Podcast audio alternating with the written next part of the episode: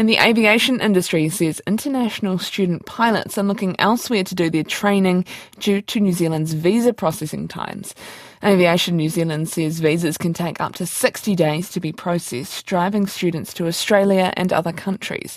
Immigration New Zealand has declined to comment, saying they have engaged extensively with Aviation New Zealand and will continue to do so. Aviation New Zealand Chief Executive Simon Wallace joins me now. Um, Mōrena Charlotte.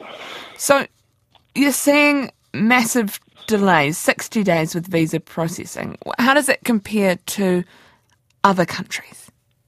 Yeah, so uh, anywhere between 30 working and 60 working days to process a visa by Immigration New Zealand. Australia is doing that in three to five working days, and the USA and Canada, which are our other competitor markets for uh, aviation students, are doing it in a lot less time than, than New Zealand is. Is this the key issue, or are there other problems within the system that extend past visa delays?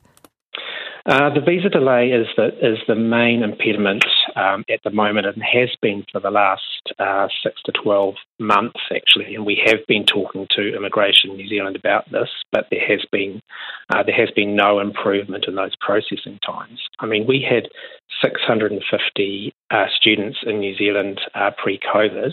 Last year, there were less than 100 came in.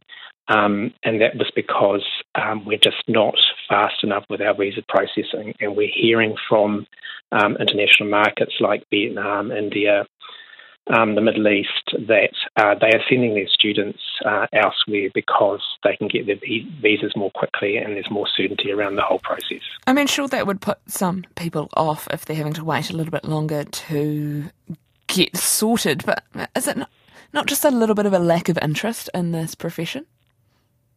Uh, not, not at all. I mean, aviation has rebounded quite strongly um, uh, after COVID now, and we're at we're at 100% of the levels that we were at in 2020. So there's a huge demand globally for pilots, and New Zealand is sought after in terms of the quality of training that our flight schools provide and the caliber um, the caliber of our, our students. So um, we have got very good training schools here that want to bring these students into New Zealand. It's a $200 million per annum uh, industry. That's what it was before COVID. Um, these flight training schools are located in many regional areas of the country, developing, um, delivering a lot of economic value and creating jobs. So um, our reputational uh, issue is at stake here, Charlotte. Your financial uh, reputation might be at, at stake too, with such a low number of students getting into New Zealand for this course.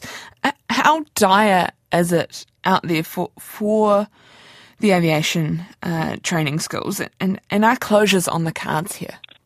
Well, we saw one large training school um, close in 2021, um, at the end of 2021, because of COVID. Um, 40% of uh, the students in our training schools are international students. So the sustainability of those training schools around the country depends on a good flow of, of international students. If we don't have the international students coming in, our training schools are not able to sustain um, their operations. So they, they are really crucial. Tēnā koe, that is uh, Aviation New Zealand Chief Executive Simon Wallace.